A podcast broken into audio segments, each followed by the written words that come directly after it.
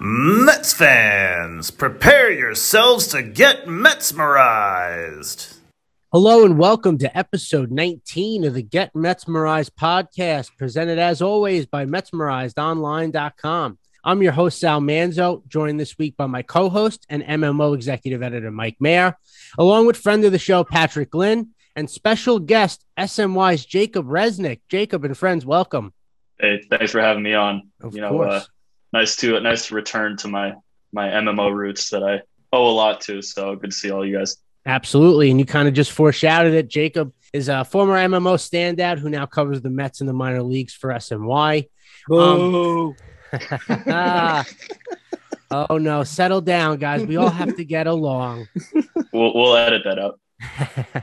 but before we get into all that, all the SNY stuff, all the Met stuff, you may remember that Jacob was the third Kidcaster contest winner, ironically for SNY, and famously and pretty damn flawlessly called a Jose Reyes home run live in the booth with Gary, Keith, and Ron. So, Jacob, before we get into the Mets and how amazing they're going to be, they're going to be 162 0 and their minor leagues are the best. We need to start with your illustrious time in the SNY booth and how scared Gary Cohen was that he could have been losing his job to a preacher. Yeah, I mean it was uh it was a whirlwind of an experience, especially for an 11 year old at the time. You know, I, I, everything from the application process and then getting called into the, the SNY studios, which at the time was in Midtown, to do kind of like a mock broadcast was what they they had the you know the the kids who, who had been called in they had them do that in front of like a panel so that was you know an awesome experience in and of itself and then was totally not expecting um expecting the call um you know that i that i'd gotten it. I remember my mom picking me up from from school and telling me and um and just being overwhelmed. And that night on the broadcast they announced it and my name was on the on the screen. And it was just it was it was cool because you know i i first started watching the mets when i was six years old. Um and and that happened to be the first year of SNY. So I had grown up with Gary, Keith, and Ron, as uh, you know, so many people of my my generation have. You know, the way you know older fans grew up with you know Ralph Kiner, Lindsey Nelson, and and Bob Murphy. So I, I just I was just overjoyed and and excited, and the the nerves didn't really hit until you know that day and, and getting to the ballpark and and being there and then getting brought up to the uh, to the booth and you can probably hear it in my voice if you listen to the the whole inning which uh, i'm sure you could find somewhere um, but i remember my voice just getting super dry and just being being very nervous and gary kind of you know moving the conversation along as i gave him like one word answers but i did mention that that jose reyes was my my favorite player at the time and he happened to be due up that that inning and they they don't tell you is that they give you they don't have you call the whole inning. They have you call one batter, and I guess it's your choice of whoever's due up that inning. And Reyes was, I think it was like eight nine one was due up that inning, and and Reyes came up and facing off against Brad Hand, who was a, a rookie starter for the Florida Marlins at the time, which was very funny to see that come full circle when he ended up pitching for the Mets uh, late late this past season. So not only did I call only one batter, I ended up calling one pitch because Reyes hit the the first pitch uh, out, and he was he was hitting from the right side, which was traditionally his his weaker side. The first pitch curveball, and I don't think I ever saw the ball after it was was hit, but I, I couldn't even see over the the monitors that were you know on the on the, the the table there. But you know when I heard the you, can hear my voice. I say back it goes, and I held that for a couple beats, looked around, and then heard the the, the roar of the, crowd. So I figured that was uh, indicative of, of what had happened. And then you know it just it just kind of took over, and, and it was fun, and it was like you you can see that there's a, a shot that they have of just me in the booth or, or the booth with me and, and the guys in it while it's happened. And after I say, and it's gone, I like look around at you know, the, the three of them, like, did that really just happen? And I, I don't know. Every, everything after that was, was a blur. But the funny, the funny thing is that I had told either family or like my doorman leading up to, to the game, you know, cause my doorman was, at the time was, was a huge Mets fan.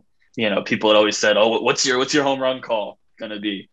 and I kind of you know laughed it off as you know oh well doesn't really matter I probably won't need it anyway and so just for that to all to all come together uh, was really really amazing. And you know just it's it's kind of led step by step to everything else that that's happened to me in my my life related to the Mets and journalism and and all this professional stuff that you know and amazing stuff I've been able to do over the last it'll be uh, it'll be 11 years uh, yeah 11 years this August. So yeah it's uh, it's been quite a ride and it started with that with that uh lucky lucky call I guess that's amazing and I just want to circle back can you tell us like what the interview process for what that was like, the application process? You mentioned kind of had to do a screen test at, at the SNY studios. Can you go more in depth into that for us? Do you know how many kids applied and like who, you know, how many the finals were? Like, you know, how many kids you beat out? This is so interesting. yeah, I don't, I don't know how many people uh, applied in the, the first round, but I know they had 10 finalists that came into the studios I don't think I got to meet any of them. Maybe I saw some people like ahead of me in line, like you know, in the in the green room or or something. But the initial application was an essay, which was a maximum of 100 words. Which, if I had maximum 100 word essays for the rest of my life, I I would have been a lot less stressed throughout school. But the topic was what would be your if you were the manager of the Mets what would be your speech to the team before game seven of the World Series, which is kind of funny to, I guess at the time I didn't really think about it, but like game seven of the World Series, the Mets 2011 at the time, it just was not, it was not something that would ever, would ever actually happen. But I, they pulled, pull the man in in the eighth, pull him in the eighth, you know, you know, just go to your closer, exactly something like that. Exactly. Um, but uh, yeah, or like Ruben, watch out for uh, for that slide. Um, but no, and so what I did was I kind of compared the current team to the 1986 uh, roster. You know, like talking about how Reyes was our Mookie Wilson and Wright was our, you know, probably Darryl Strawberry and I don't know who the number one starter was that year. I don't know. I don't want to compare the Mike Pelfrey to Doc Gooden, but it prob- probably did something like that. Mike Pelfrey's birthday was today, actually.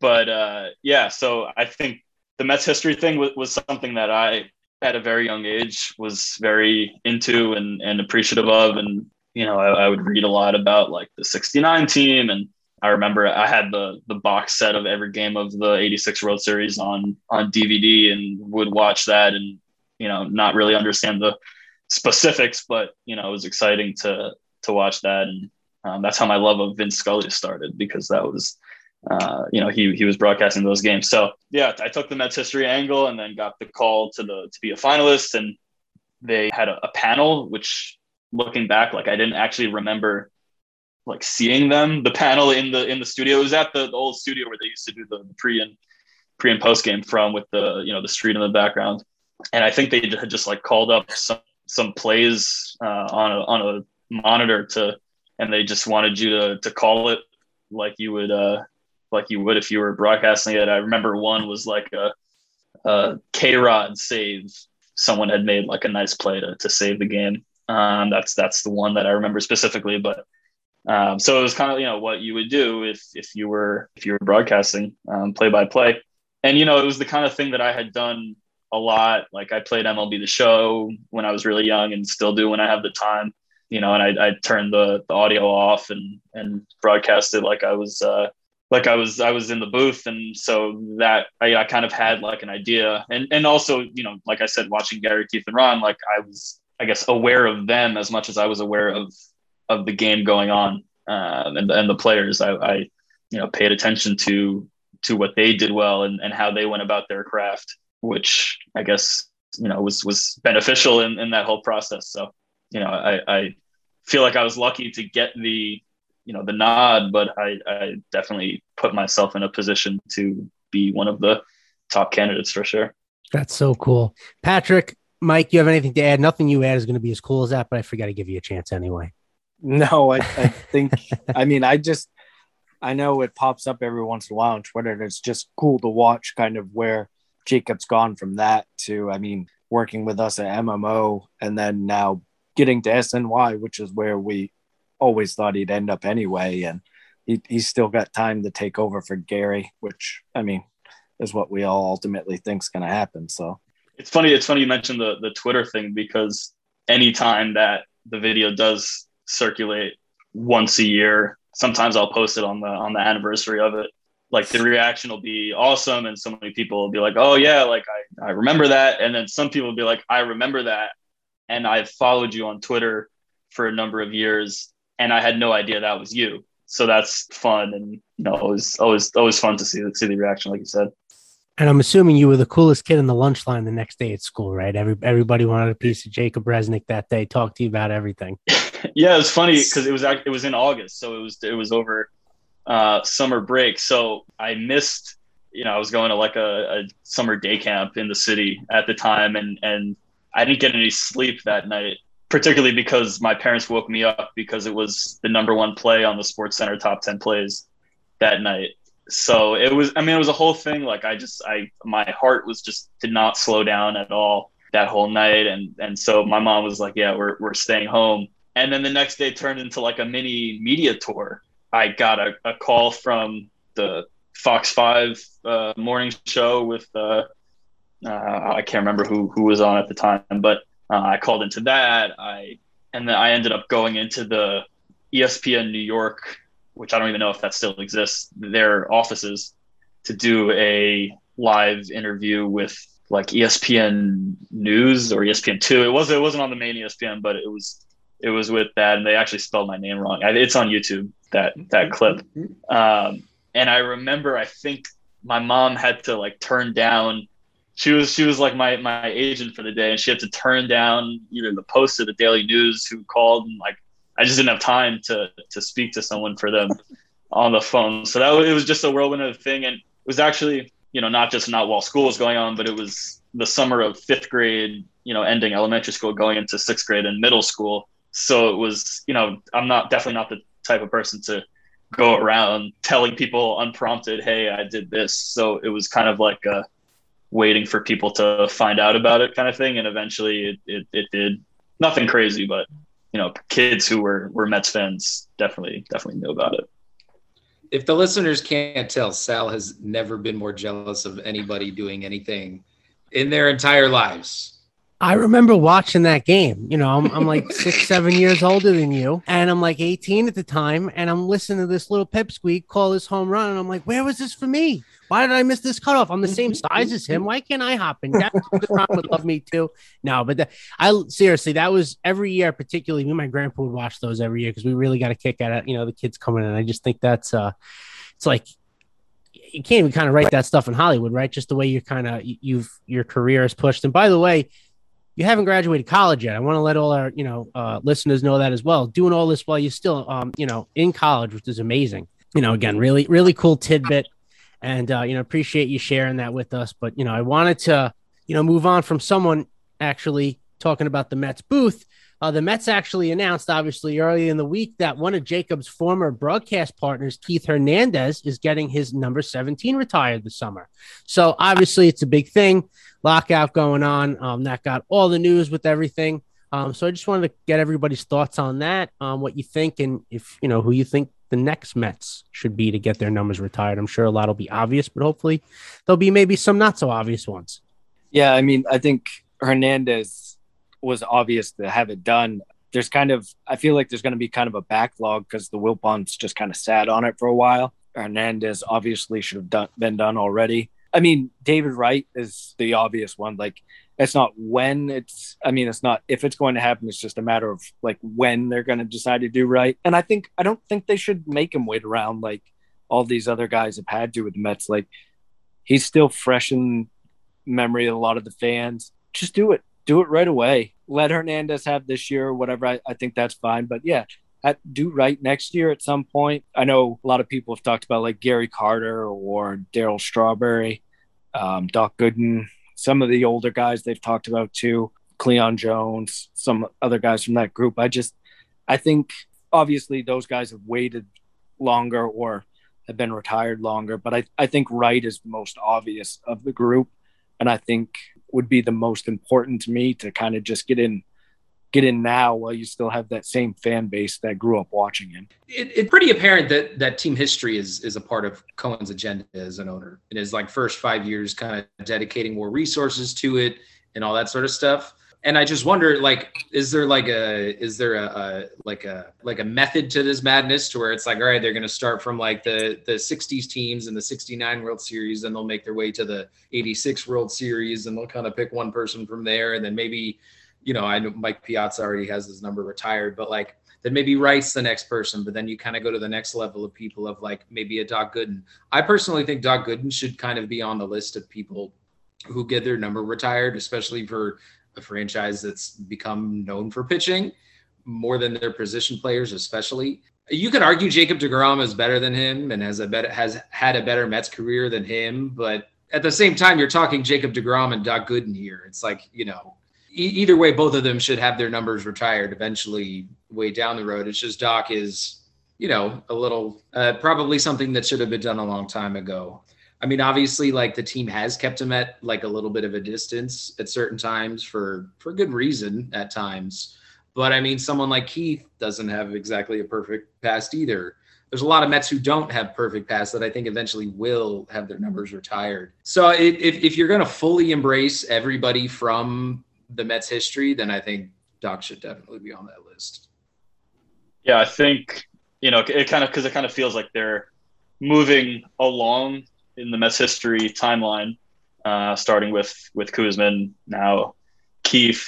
Obviously, the, the next one that, that comes straight to mind if you're moving forward is David Wright. But I think the interesting one, kind of in between those two guys, is John Franco, who you know is not the greatest relief pitcher in Major League history, but there are certainly worse guys who have had their their numbers retired. Just in terms of his longevity, uh, he was a captain for this franchise, and I think 45 is a relatively safe number to uh, to retire. But the thing about David Wright, and obviously, like I grew up um, in the David Wright era. He debuted two years before I I really started watching baseball. We're kind of at like a point now where guys like get re- like they retire and they get their number retired like the year after or two years after. There there are guys who retired after David Wright who have had their number retired already. So it just kind of feels like a what are you waiting for kind of thing if we're eliminating this old Wilpon rule of, of waiting for a, a guy to get into the Hall of Fame,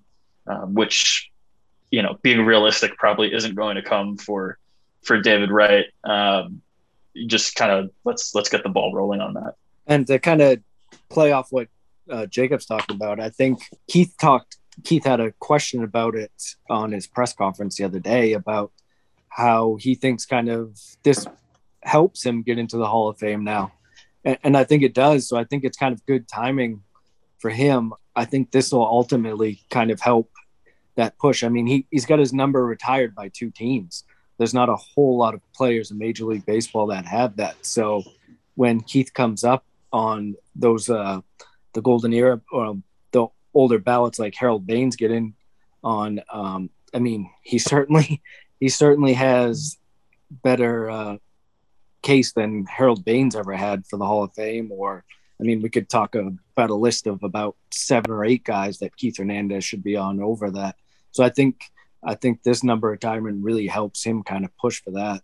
Yeah, I just looked up and it looks like there's 11 players, if this list is completely accurate, that have had their number retired by multiple teams. And like the worst player is Carlton Fisk. Like that's that's the bar, you know. It's guys like like uh, Reggie Jackson, Hank Aaron, Greg Maddux, Nolan Ryan, Wade Boggs, Frank Robinson. You know, like those kind of guys. He's you know, he's he's joining that that group.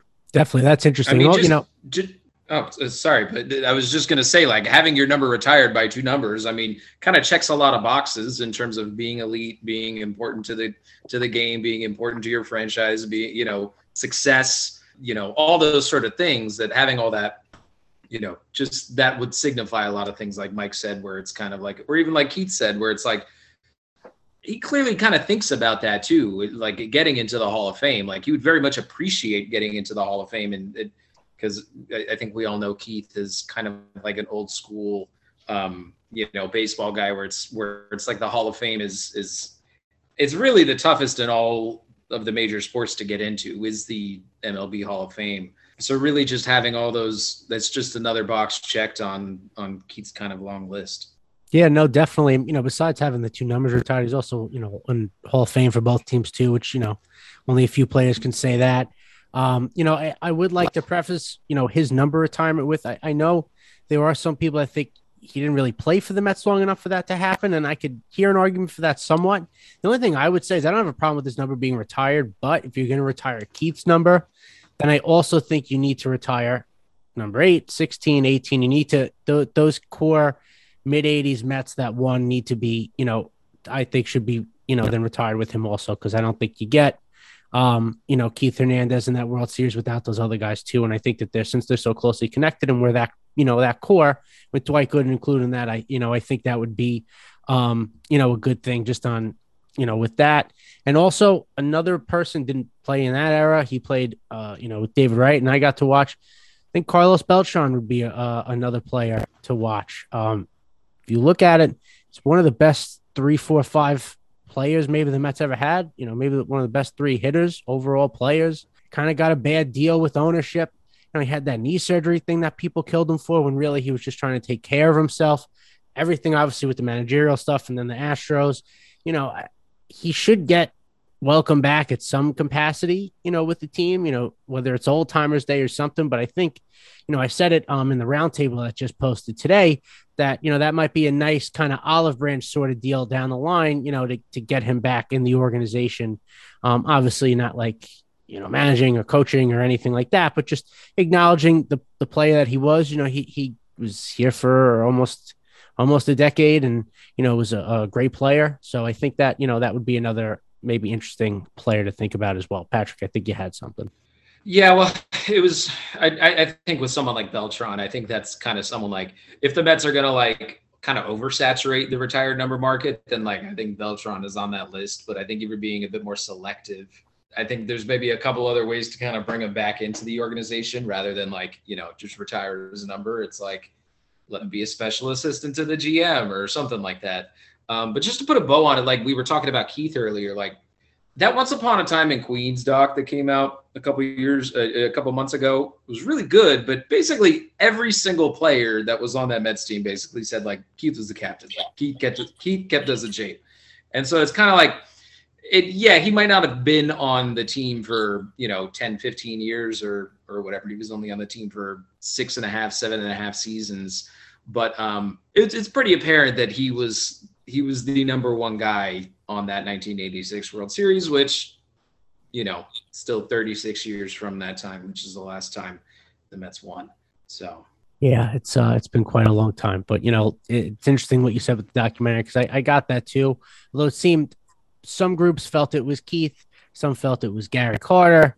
Um, that was interesting with that documentary, but overall, you know, that that trade is what started the success of those 80s Mets. So, you know, and we love him in the booth. I guess that's another kind of caveat to it, too, that he's still so relevant in the organization and with the fans now because he's calling games. So I'm all for it. Love me some Keith. Great fundies all around. Um, but from that, are in a lockout right now. I want to talk fun stuff and baseball, but I want to get this uh, buzzkill out of the way now. The MLBPA did, or MLB and MLBPA, I should say, spoke yesterday briefly Obviously, it didn't go well. Just want to get you guys' thoughts quick. Do we think this is going to impact spring training? Like, I'm just so over this, but it's something we just got to, you know, tackle and then get to the fun stuff. So, uh, Jacob, why don't you lead us off? Yeah. And then I, I can't remember exactly who said it, but someone was reporting that the general feeling right now is not if spring training is going to get delayed, but by how long. I feel like as long as they can get in the range of uh, three weeks, you know, actual players on the field at spring training, you know, not like guys reporting, but like guys on the field working out, working towards the regular season. If they can get at least that much time, then we can feel okay about them getting 162 games in. At the you know at the very least tacking on you know delaying it but tacking on a few at the end. If we're getting to the point where like spring training is not going to even start until when the regular season was scheduled to start, like that's when you you should really be concerned. I think as of now, I, you know, and I'm sure both sides are well aware of, you know, the the point at which if they don't have a deal, like things are gonna really get screwed over for both sides. Um, you would hope, you know, but uh, yeah, it, it's not. You know, I know everyone likes to throw out the fact that yeah, a lockout has never led to missing games in baseball history. It's always been a strike when when there have been games missed, but this, as far as I'm aware, like isn't comparable to any labor negotiations in in baseball, you know, recent baseball history, like since the introduction of, of free agency, since the union was was created, like there really hasn't been this type of negotiation where the, the two sides are just completely at opposite ends of the spectrum. So I'd love to to fall back on on precedent, but it's uh, becoming tougher to to do that as every every day goes by. I think at some point the owners are going to feel this crunch of that possibility of, of missing games. I mean, how, how could the I just don't see how the owners go into the third straight season where there's something off between the short season in 2020 and then last year not having uh, a lot of places didn't have fans for most of the year or full capacity for most of the year. So I, I, I, I just can't imagine the owners getting into that type of position again, where they're going to be losing monies just from not being able to put fans in the seats for the most amount of games that they can. But yeah, I think I think the reality of missing or having a shorter spring training is definitely possible and getting more likely as we get there. But I don't, I don't really see that as a big deal. I think players are fine. I, I don't think players like that long of a spring training for the most part anyway. So I think if you're talking about them missing potentially a couple weeks of spring training, I, I think that'll that'll kind of work itself out and be fine. Um, at some point, the owners have to wiggle here and they have to wiggle beyond some of the ridiculous things that were mentioned yesterday, like basing um, stuff off uh, the top 150 prospects in baseball um, for service time stuff. It's you just, know what that you know what that proposal felt like to me. It felt like the the embodiment of the uh, Steve Buscemi "How do you do, fellow kids?" GIF. You know what I'm talking about? It felt you like mm-hmm. just like it just feels like MLB is just completely detached from like what the reality of the current state of the game is. Like that was that was beyond me. That top 150 prospects thing. Well, well that's like kind the, of been like the that. Oh, so, sorry, Mike, but but that's been the that's been the Rob Manfred era. Is that like the owners and and the leadership in baseball have just gotten further and further detached from what like fans actually want, and unfortunately, that labor negotiations is the reason that Rob Manfred is still commissioner. There's no other earthly reason why Rob Manfred would still be the com- commissioner if it were not for these labor negotiations in his history of winning labor negotiations in the eyes of the owners. Yeah, it's just like we so they didn't talk for 42 43 days and this is what the owners come up with. And it's just like no, like you've got to be kidding me like this this isn't a, even a real negotiation. And I mean going back to it we're in a lockout because that's what the owners decided to do. They didn't have to put Major League Baseball into a lockout. They chose to do that. And then now they're still 42 days later coming up with ridiculous ideas and still trying to play hardball with the players without really giving it all on their end. Um, I know you, you get to a point where, you, I mean, it's just frustrating to see that – because you understand where the players are coming from with a lot of this stuff. Um, Ronald Acuna shouldn't be forced into taking the type of deal that he took, or other players with these type of extensions, but they feel like they have to because of how cheap they're getting paid. I mean, Pete Alonso is made more money in his career from winning the home run derby than he has playing in the major leagues. I mean, that's crazy that's crazy to think about. The guy's got 105 big league home runs, and he's made more money in the home run derby than getting paid by the team. It's just, it's such an obvious area that Major League Baseball needs to fix, and they're they're still giving so much pushback on it that it, I mean, honestly, pisses me off.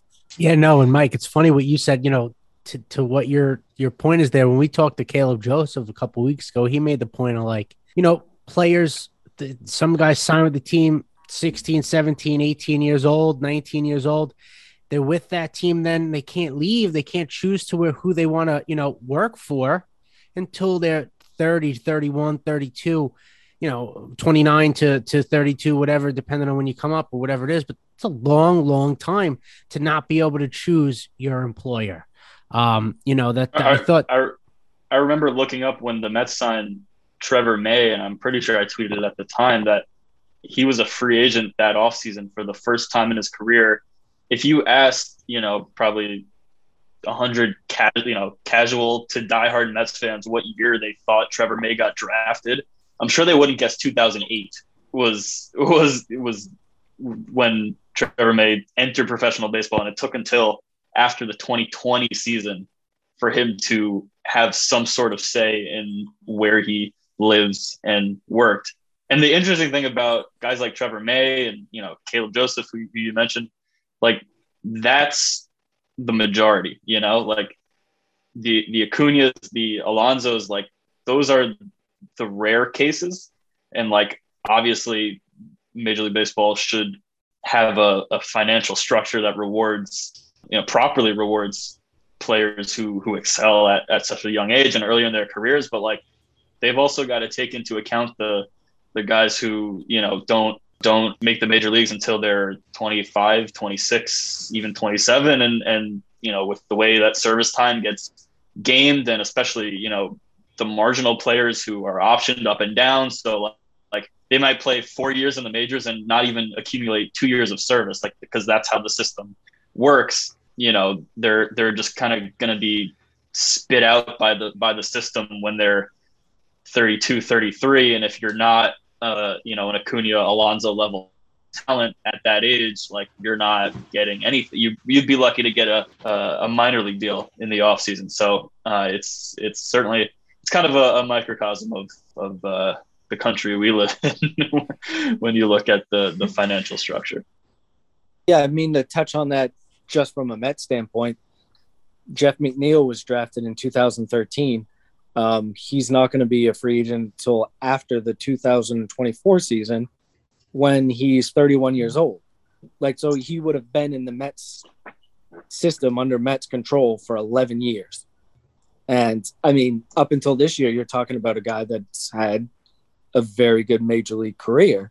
It's just crazy. I mean, 11 years of control for a- any type of player without any type of extension is just it's too long it's just too long and i, I think you have to sh- you have to shorten that for the players and i i do think that it's likely that there's some wiggle room there because I, I think the owners realize that there's just not going to be a deal done unless there is. I mean, it's even worse for international players too, right? Like, because these are guys signing at like 16 years old, and you know, I'm not, I'm not. Their minor league clock doesn't start the second that they're signed with the team, right? Or, unless we'd see, you know, a bunch of guys coming up at 21, 22 years old. So it's like if a guy signs at 16 and then maybe they're not a free agent until they're 30, that's like that's even worse. You know, if, if that's and that's just becoming like a standard, like decent MLB player. That's a long time from that initial, even if for the best guys, the initial two, three million dollar signing bonuses that they get. That's a long time until they eventually hit free agency and maybe, you know, are able to make eight, nine, ten million dollars a year or something so I know we're going to talk about international free agents, you know, just a bit, but I mean, Max Scherzer said in his in his in his Mets press conference because it was you know a day or two before the lockout started. He he basically said players have been saving up for this lockout since basically the minute they signed that last CBA negotiation five years ago. He said they have a war chest that's pretty big. I, obviously we don't know what the number is, but it seems like the players are really hell bent on like making sure they get a much better deal this time around than they did last time. Maybe the owners are just, you know, waiting to call their uh, to see if they're bluffing. I guess they have to go through that whole thing, but I mean, if they're not bluffing, which it really seems like they're not bluffing, like it seems like the players are absolutely willing to give up games this year in order to get a better financial deal, which totally reasonable. Yeah, no, you know, it's uh It's not fun stuff, but again, especially where the sport's going, you know, guys are coming up earlier and earlier because they're, you know, so financially um appetizing for the teams as far as you know great players with not a lot of new, you know um economic value yet because they're you know still you know on their rookie deals or whatever it is. You know caleb joseph said kind of the same thing. If guys are coming up earlier and earlier then you got to let them go to free agency earlier. You know that that that's not fair. Can't be manipulating you know the the side like that. So hopefully they get something done. I just don't want to miss games. And i don't want spring training to be you know into the regular season and also guys getting hurt because they weren't able to ramp up correctly and things like that, especially for the Mets who have like whole teams like over 30, not for nothing. They're good, but not a lot of young guys. So, you know, we want as perfect of scenarios as possible. That's what we got to put out there. So let, let's let's get our stuff together here because this is really annoying. But um, I want to pivot from all that nonsense now to the Mets minor leagues. And last week we had uh, Jake Mangum on the show. Uh, shout out him, the most positive dude in the minor leagues by far. You can't find a more positive guy, telling you. Um, but we spoke to him how, if at all, the Mets minor league culture has changed with new ownership. Um, so Jacob, I was wondering if you've spoken to any players or anyone within the Mets minor league organization who's said anything, you know, to that. Yeah, not not specifically. Like, um, I think if anything, like I don't know, it, just the general sense I get is that there's more like pride, if anything, uh, among the group. Like, and you know, if you follow any of the guys on social media, you can see when they react to a big signing or you know a, a big win during this during the regular season. So you know, guys might comment on on Twitter or you know they'll repost stuff on on Instagram. Like it just it just feels like everyone's a little more excited to to be a Met. Not to say that they weren't in the past, but um, definitely feels like they're they're building kind of a a, a pro, more of a, a, pride, like I like I said. You know, I, I, think the the biggest area where where Cohen can concept of Steve Cohen, you know, in a way can can impact the the minor leagues in in the uh, immediate future is just the, the resources that he he puts into them. And and I don't know specifics in terms of you know if he's if he's buying them them uh, you know better post game spread or something like that. Like I don't I don't know exactly what's going on like in that in that area. But you know the the attention to uh, you know building up the infrastructure I know a lot has has been talked about uh, you know the increased analytics presence in the minor leagues. Um, I think it's definitely worth clearing up that and I think a lot of people are, are getting this wrong that like they think the Mets have like never even tracked like exit velocity at the minor league levels, and like that's not true. Like they they've had uh, TrackMan operators at at all of their minor league affiliates um, since at least 2016 when I first started covering Brooklyn Cyclones games. Um, so so they, they've had they've had the the infrastructure, the basic infrastructure for a while. It's just kind of how to, and this is what separates the the Dodgers from the Colorado Rockies is how do we take that information and transform it into uh, you know actionable uh, you know an actionable resource to to improve you know our, our player development you know the, the, from coaching to uh, decision making signings and you know promotions and, and all that kind of stuff so I'm I'm intrigued and, and looking forward to seeing where where the organization goes over the next few years because uh, the minor leagues, even you know, Steve Cohen with his financial power can't change everything overnight. Um, you know, and, and not even within the first two years of his of his ownership. So um, I'm looking forward to seeing.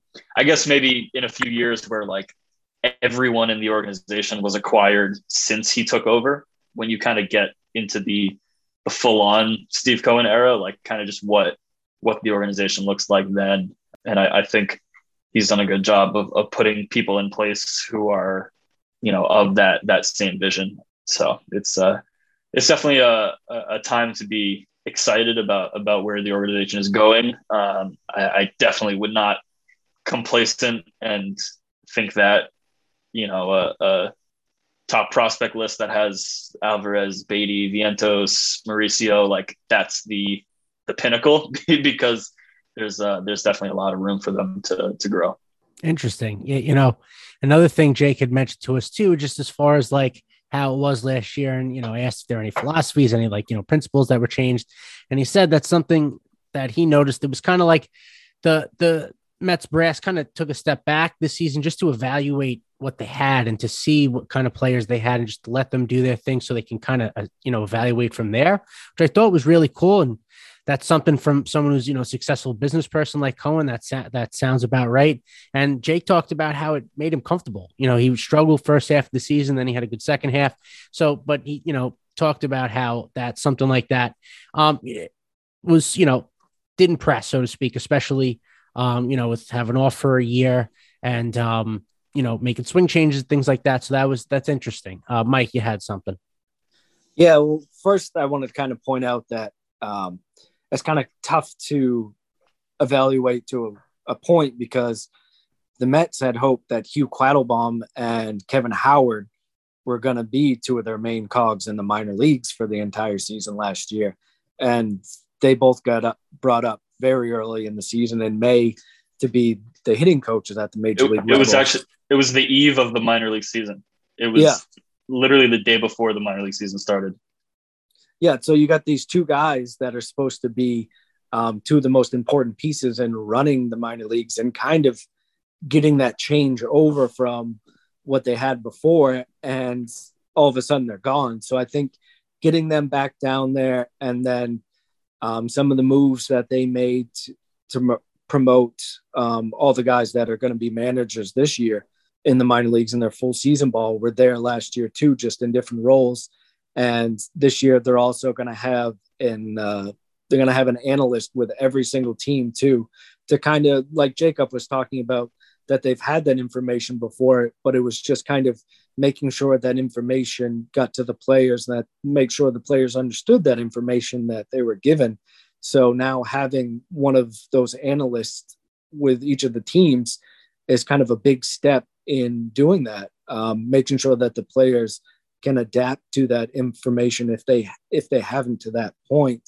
And um, I also know that Brian Hayes is going to be the director of um, player development, and part of his role when I talked to him briefly was that the Mets are focused on him trying to help throughout the system build a winning culture.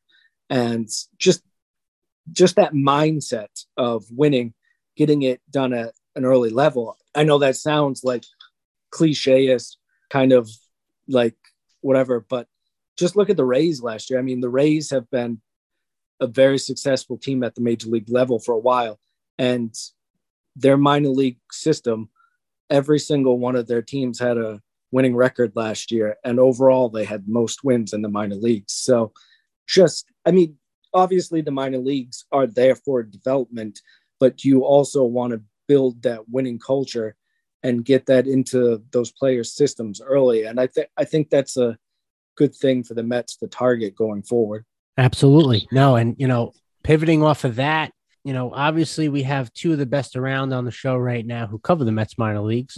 So, Mike and Jacob, we're going to have you play a little game of either or. So, what I'm going to do is I'm going to name two Mets prospects, and I want you to tell us who you're rocking with long term, who you think's going to be the the better long term uh, major leaguer. So, first off, we have Brett Baty versus Mark Vientos. So, Jacob, why don't you start us off? Yeah, um, I think Mike probably knows what my answer here would be. Um, I've I've long been high on on Vientos. Um, even before Baty got into the system, I thought that just his his potential tool set and kind of what he was showing at, at such a young age. I'm pretty sure he was the youngest guy in his draft class overall. Like he was still 17 for his entire first pro season because his birthday is in December. And the thing, like prospect fatigue, is like a legitimate thing. Like it happened with Wilmer Flores back in the day. It happened with Steven Matz to an extent. It's probably actually happening with Ronnie Mauricio right now. And it definitely happened to Vientos, where Mets fans and the prospect industry just has heard about the name and been aware of the name for such a long time. Um, and when guys like, you know, Francisco Alvarez and Brett Baty, not that they're not worthy of attention, when they come into the organization at a later date, it's kind of the the shiny new toy that you know fans get get really excited about. So the the Baty versus Vientos right now actually reminds me of the during the 2019 season when you had uh, David Peterson versus Anthony Kay conversation that was was going on, and you know Kay was his first pro season, and he or second pro season, I can't remember. Yeah, second pro season because he had missed all of 17, the pitch in 18, and he made the futures game that year and was was pitching really well. Like the numbers on on the surface were were excellent, and that's all Mets fans wanted to to hear about was Anthony Kay, Anthony Kay, Anthony Kay. And David Peterson was still there at the same level, still chugging along and just doing what he did really well. And I tried to kind of remain steadfast in, you know, believing in in the skill set and not getting caught up in in uh, in the hype as much. So that's kind of how I felt about Baty versus Vientos. And you can argue that Vientos had a better offensive season than than Baty did. It's just that Baty got a promotion to double A and for most of the season, Vientos didn't get up to triple A until very late. So I'm gonna go with Vientos. I think Baty has certainly the opportunity to to be the better player long term. I think he still has a lot to kind of hammer out in terms of just how consistently he impacts the ball in in games. I'd probably give him the defensive edge, the the edge defensively, but man, watching some of those home runs that Mark Vientos hit uh, in Binghamton last year, it was really really a sight to behold. He's also on the 40 man roster now, so I think we're gonna we're gonna see him in the majors sooner than we see Baty, even if they maybe both kind of show up in the majors this year. But I'll go with I'll go with Vientos over Baty for now. Yeah, and I have to disagree with Jacob on this one, and I think he knew that was coming. Yeah, I mean, I think we see Vientos sooner, and I think he makes a impact sooner. I, I think both of them are big league players. I think Vientos, the the power from Vientos is incredible. I mean, you talk to people in the Mets organization, and they just rave about his power and consistently comparing him to Alonso. Their exit velocities and their travel distances, all of those get compared to Alonso and what he did at the double A and triple A level all the time. That being said, I I just have a tough time seeing where Vientos plays in the major leagues defensively. Um, I don't think he's a third baseman. Um, long term, he's you're talking like JD Davis type at third base. Um, and JD Davis has played a lot of third base at the major leagues. I don't, I don't think the Mets would have preferred that he did, um, but he has. Um, Vientos also played in the outfield some this year to um, show some versatility, but he's not going to end up in the outfield. I think so. I think Vientos ends up being uh, JD Davis with out that block at first. Well, not with the Mets, obviously, with Alonso there, but I think the Mets would like it in a perfect world where Vientos is not playing a ton of first base. And with the lockout, we're talking about there's a DH that could come. Um, maybe that's where Vientos and Alonso can coexist, is them switching off. Um, but yeah, I, I think Vientos has major league power. I think he has legit major league power. And I think he's the type of guy that's going to hit a lot of home runs, whether it's with the Mets or they end up using him as a trade chip. Um, but getting to the reason why I think Baty is the better prospect long term is I think he's a third baseman. I think coming into this year or last season, there was certainly some still questions about his defense at third. And to me, his mobility was much better this year. He looked more athletic. Um, side to side movement was much better this year. I would actually call him an above average third baseman at this point. And he actually looked fine in the outfield too. Again, he played some left field to get some versatility. And I think he's passable out there if that's somehow where the Mets wanted to end up, where you have Vientos at third and Baty in left field per se. And Baty, I, I like his approach at the plate. He's patient. He waits for his pitch. He's showed a ton of all all field power. Um, the one concern I have there is his ground balls.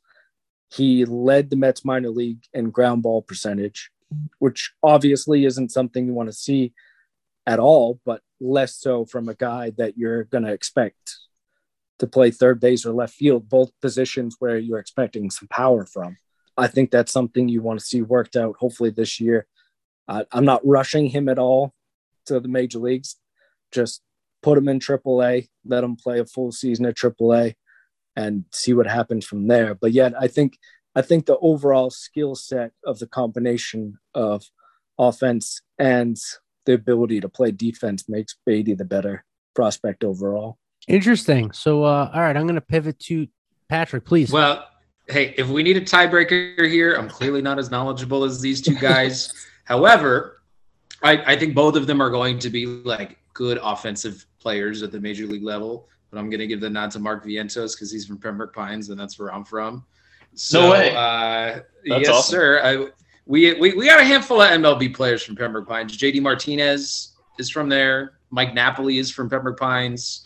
Uh, none of them went to my high school. My high school started in like 2012 or so, so we don't have any MLB talent just yet. Um, Fernando Rodney lives in Pembroke Pines. I remember seeing him at a little league game and going to get an autograph, not for his autograph, but to see his little sixth finger that he had. Um, so that's that's why I'm giving Mark Vientos the edge there. Shout That's out great. It's great analysis. Very analytical. Thank you for that, Patrick. We're going to move on now to uh, the uh, two other players I want to talk to you about, guys. Who do you think is going to have the better major league career between TJ Ginn and Matt Allen? We're going to start with you, Mike. This one's this one's tougher because um, just because of what happened this year. I mean, Allen had Tommy John surgery, so he missed all of this year, and he's going to miss. I mean, at least a chunk of uh, 2022. And Ginn was coming back from surgery, and I mean, he pitched. I mean, he pitched pretty well. He didn't have the same velocity as pre-surgery. Oh, geez, this is a tough one.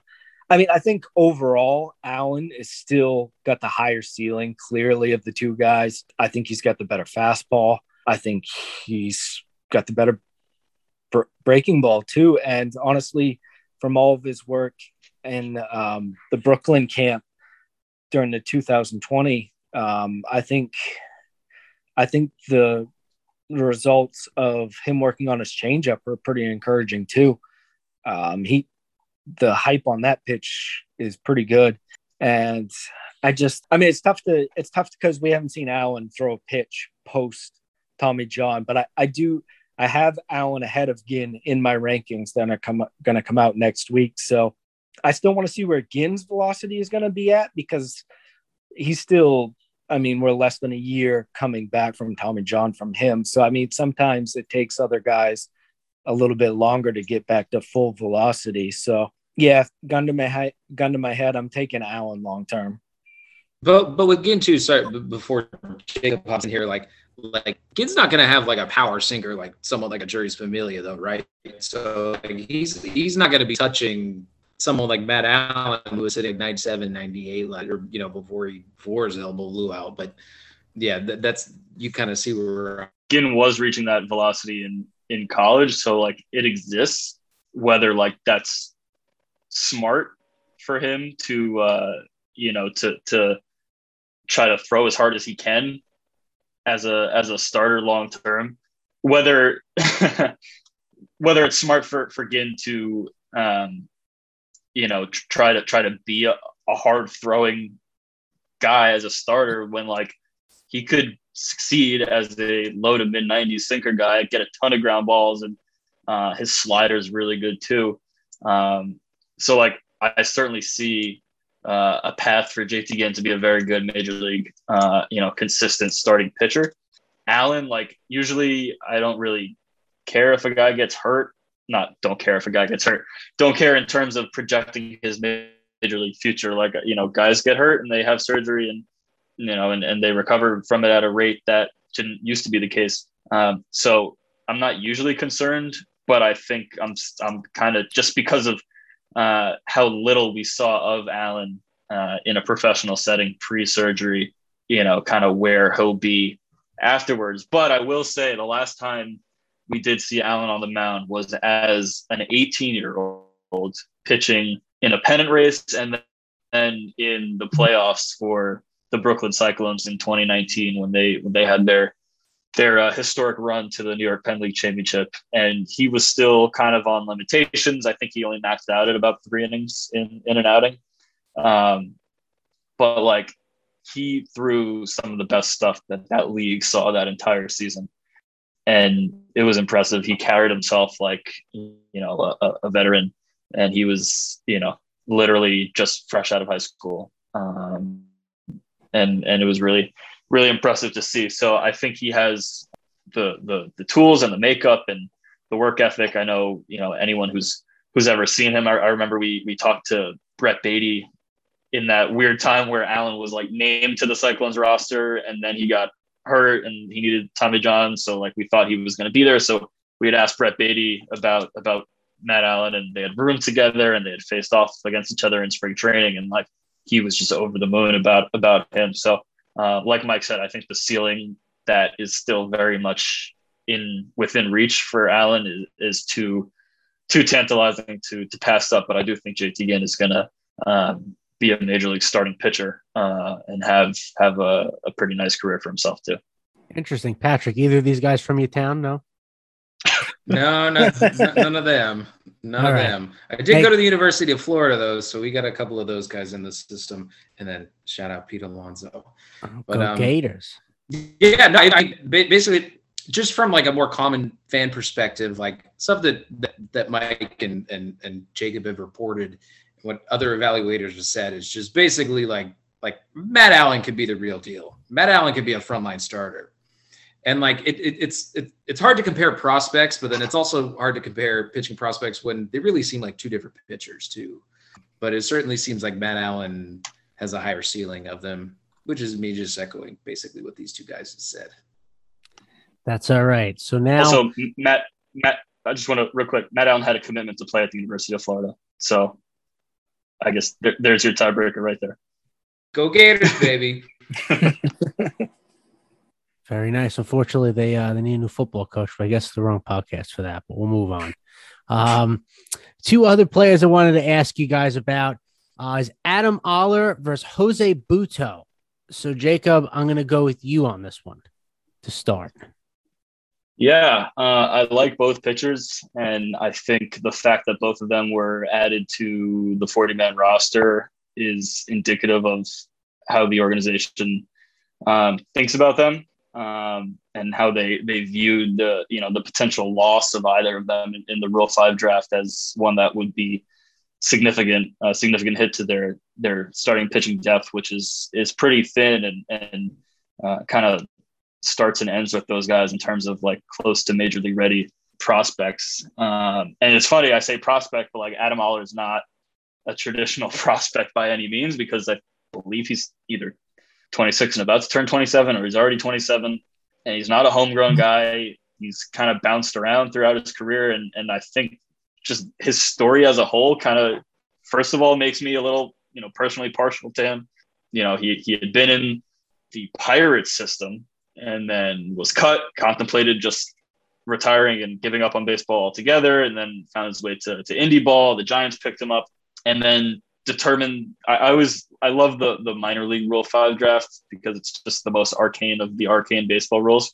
But basically, when when you're left available in the minor league phase of the Rule Five draft, it means that basically the organization has determined that you're not one of the 78 best Rule Five eligible minor leaguers or you know players in the organization. That includes the 40 man roster and the 38 AAA roster. So Oller was not on the map, but the Mets saw something that they liked, and that was going into the 2020 season. And I kind of forgot about him as a whole, and you know didn't really have him on on the map. Usually those minor league Rule Five picks are just depth, and uh, credit to him, he worked over the over the 2020 quarantine canceled season and, and really you know refined his arsenal and and his velo ticked up. And so it's a, it's a great story and, and he's a he's a legitimate guy on the map.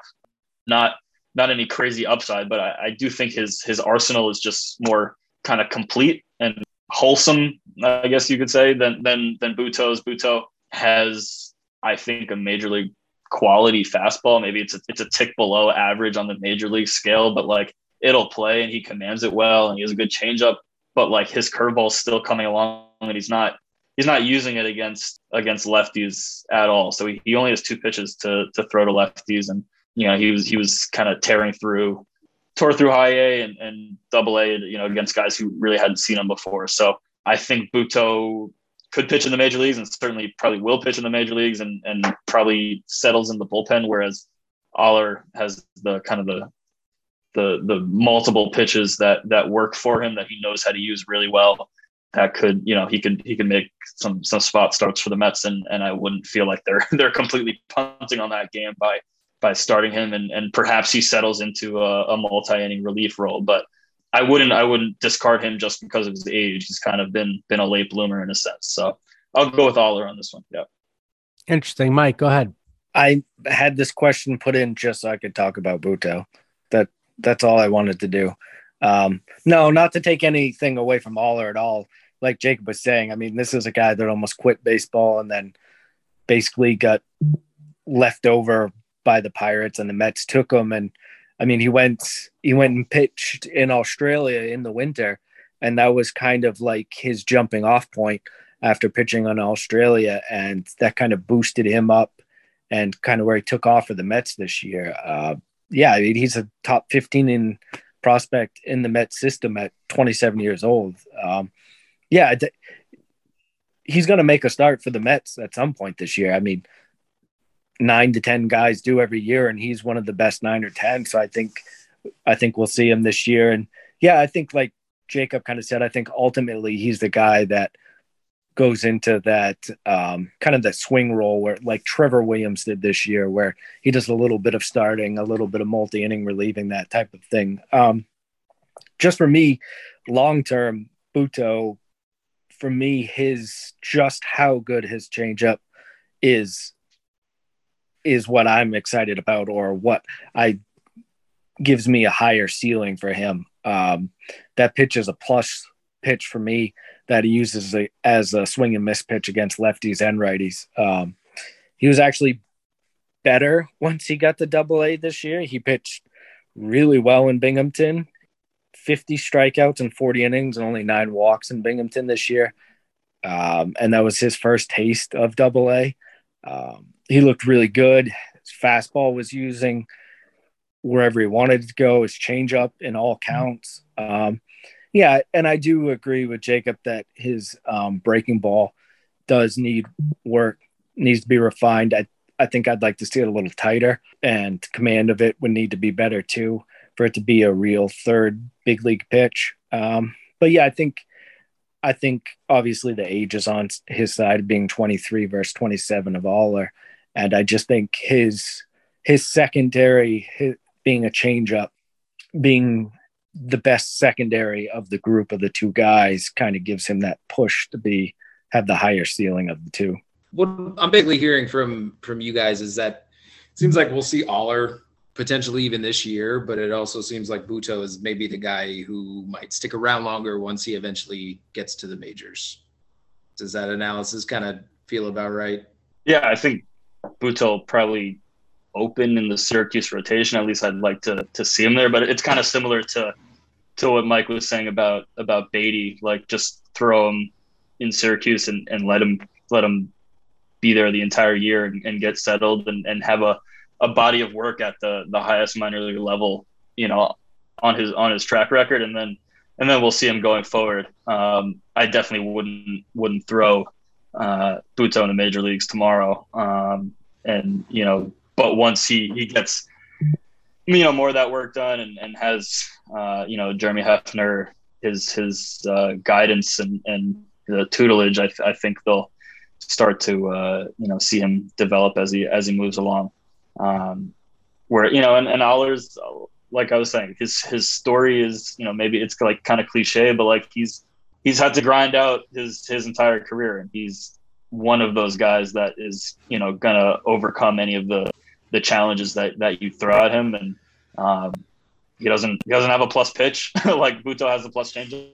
He doesn't have a, a plus pitch, so he's not he's not um, you know blowing up uh, scouting reports across across the league, but he's he's just one of those guys that I think is gonna you know outplay what the what the expectations are. Interesting. And lastly, two guys I have for you. I want to end with uh, Carlos Cortes versus Jake Mangum, our uh, friend of the show. Jacob, why don't you go ahead? Yeah, uh, this is uh, this is a fun one. Uh, I definitely uh, I know Jake Jake is always he's always paying attention, so I don't want to I don't want to say anything that's going to get the uh, the pitchforks coming out of Mississippi State uh, thrown at me.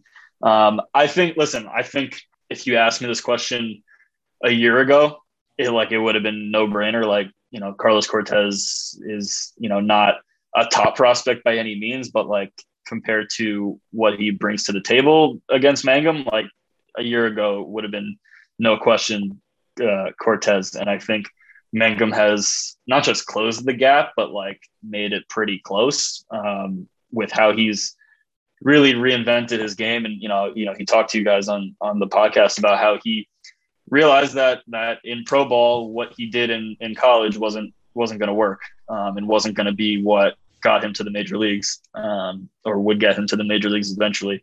Um, and there are very few guys who can like one recognize like their shortcomings and like the gap between where they are and where they need to be and two like actually get there and put in the work to to get there. And like that's the type of player Mangum is. Like he's gonna uh, set out to accomplish something and and do it. Um, he already had the the the plus glove that I'd say double plus glove even like it's amazing I first saw him in Brooklyn every day in, in 2019.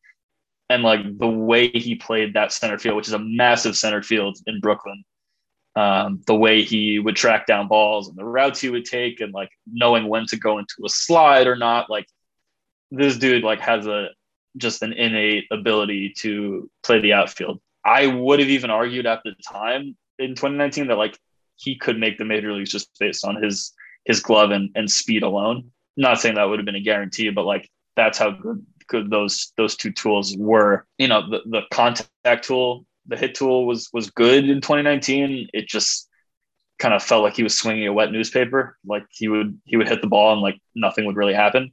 And part of that probably was some of the fatigue after playing the entire college season and then kind of going straight into to pro ball. Um, but power was like not it didn't it didn't even register. Like you just knew that he was going to be a slap hitter, and that was kind of it. And credit to him for for adding uh, power to his game. I think I don't think he's reached his his uh, potential, which is not something you usually say for someone who like entered pro ball at his age. I think he was 23 when he was playing in Brooklyn, um, which is like older than even the, the typical seniors. He's kind of defying the traditional uh, prospect aging curve that, that you usually see. Um, and I think he he's continuing to incorporate the power into his game. And credit to him, he really added that to his game this year and didn't really sacrifice the the contact ability. So um, I'm I'm hopeful that that Mangum is going to become a more of a factor as we move along. Um, and I think he could definitely be a valuable uh, outfielder off the bench. But that being said, Cortes's power is like it's legitimate. Like it, you don't really have to question it. Like it, it's there. It's it's even like up there with you know. I don't I don't think it's the in game power is quite there yet as it is with Vientos, but like in terms of ability to absolutely smoke the ball, like Cortes is is up there as well. Um, it's just the defensive home is like more than an issue or in like a question than it typically is with the prospect because I think Mike would agree with me. Like second base made sense for him, like throughout his, you know, him coming up and, and coming into the organization was like, okay, the guy's five nine. He's not like the most mobile, you know, he's not like one of those quick twitch guys. So like second base, if he was gonna play there, like perfect. It worked out. He, you know, he threw right handed when he played second base and left handed if he went into the outfield, which was kind of a, a gimmick thing uh, that that fans liked, but it worked for him. And then he went and became a full time outfielder this year, and I don't really understand why. I feel like I read something saying that he like didn't feel comfortable at second base at all. Which, if that's the case, then then so be it. But like, if he had the ability to play a competent second base and play a confident competent corner outfield spot, then like that would cement him as like a potential below average major league starter. Like I think that's how good his his hit tool is and his control of the bat and and power and that that combination. I just really don't know where his development is going defensively So I'm going to take him over Mangum. I don't feel like great about it because Mangum's the type of guy that's going to hear that and, and take it upon himself to prove me wrong. So um, I feel like it's pretty close, um, but I'm a, I'm a sucker for exit velocity, so I'll take Cortes. Mike, real quick, go ahead. Uh, this is, I totally went into this and went into this season like Jacob was saying, all aboard the Cortes train, and um, then the Mets had to protect players from the Rule Five, and I got talking to some people in the Mets organization, and not not that they were down on Cortes because they obviously like Cortes. They drafted him multiple times, um, but yeah, they they had concerns like Jacob was talking about. Where is he going to fit defensively?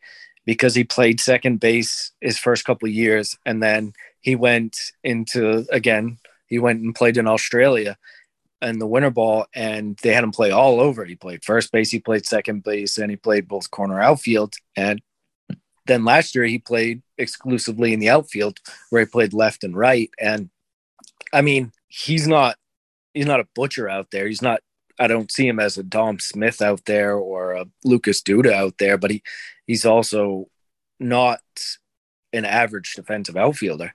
But I don't think he's when he was at second, I don't think he was an average defensive second baseman either. So it's tough to kind of see where the Mets want to go with him going forward. Um, like I said, he didn't play any second last year. I think ultimately what they should do next year is, I mean, they didn't add him to the 40. So essentially, what they're saying is that um, they felt comfortable with him being available in the Rule 5. And to me, that tells you kind of like they don't see him as a starter long term. So next year in AAA, where he's going to play, I assume, is bounce him around, have him play left field, have him play right field, have him play first base, second base, stick him over at third every once in a while, get him some reps there. I mean, I think his bat is good enough. Um, his power is good enough that he's the type of guy that's going to have value off the bench, kind of like a Wilmer Flores type guy that isn't going to be great defensively, doesn't move great, but he's a threat off the bench every time he's at the plate. And th- those type of guys are valuable. Uh, I mean, we saw it in spurts with guys last year with Brandon Drury or Jose Peraza. Um, none of those guys could um, consistently do it, but you saw in spurts what that type of bat off the bench could provide. Um, I think, I, I think I've talked myself into Mangum. And not just talked myself into. I think Mangum talked me into Mangum, and his performance did too. Like he said, he really struggled to start this year, but he didn't have a full spring training, so the start of last year was really his spring training, and he kind of struggled to start. But after that, he took off, and he took off in Double A, which was impressive to see, and he took off with power. I mean, he hit more home runs last year than the rest of his college and pro um, career combined. So, yeah, that's a significant power jump. And he still got on base at a pretty good clip. And like Jacob said, he's a plus plus center fielder. So, I mean, any guy that's as fast as Mangum and can play a plus plus center field is going to get a shot in the big leagues. Um, we've seen Albert Almora from the Mets last year. We've seen those types I mean, the Mets kept trading for those types. Keon Broxton, Jake Marisnick, those guys get shots in the major leagues. So with his type of power, um, I think that makes him at least an an interesting kind of. It certainly jumped his ceiling up. Um, I always thought he was going to make the big leagues. It was just kind of matter of what his sticking power was, and I think that power gives him a chance to at least be like a rotation guy in center field. And to me, that ends up being more valuable than a utility power type that Cortes is. So I think so for me, I'm going to take Mangum long term. Interesting, Patrick. Real quick, I just wonder if someone like a Mangum, because it seems like Cortes and Mangum and Vientos and all these sorts of guys will be playing a lot of outfield for AAA. And I wonder five, ten years ago if someone like Mangum would be able to mask the defense of someone like a Cortes or or a Vientos in the outfield. But now with the information that all the teams have on on every movement that a player does in the field. Obviously, they'll be able to tell a lot clearer if like Cortes is even playable, you know, at the outfield level. And I, I don't think Vientos will, but yeah, I mean, just like Mike said, that's basically what I was going to say is, is, that anybody whose defense is clearly as stellar as Mangum's is, is that he's at least going to get a couple years, even if it's as a fourth or fifth guy off the bench and the bat never totally comes around. Like he's going to get some, he's going to play in the major leagues. So, um, and that's kind of the guy that the Mets are going to need over the next couple years. Um, you know, even two, three years down the road, is they're going to need somebody like that who can, you know, come off the bench or even just be like a strictly defensive center fielder. Yeah, no, absolutely. And uh, just as we've been talking the last few weeks, seems like there's uh, minor leagues are plentiful now, and you know the, the future could be bright for them. It's exciting, you know. Obviously, a lot of excitement at the major league level. That's where you know we care most about. But it's nice to see that in the pipeline that there's you know some future talent there. That there could be some sustained success. We'll see how it goes. But uh, we've been on entirely too long, so we are going to wrap it up here. Um, Jacob, thank you so much for coming by. Hopefully, it's not the uh, last time. Hopefully, have you on more during the season. We'll have to talk to your bosses over there at SNY. Make sure we get you here more. But uh, thank you so much again. And tune in next week, everyone. You know, for the latest in Mets land. I'll say it every week until it happens. Hopefully, we'll have a deal next week and we'll have a baseball season. So I'm going to keep saying it until it happens. But until then, don't forget to get Metsmerized.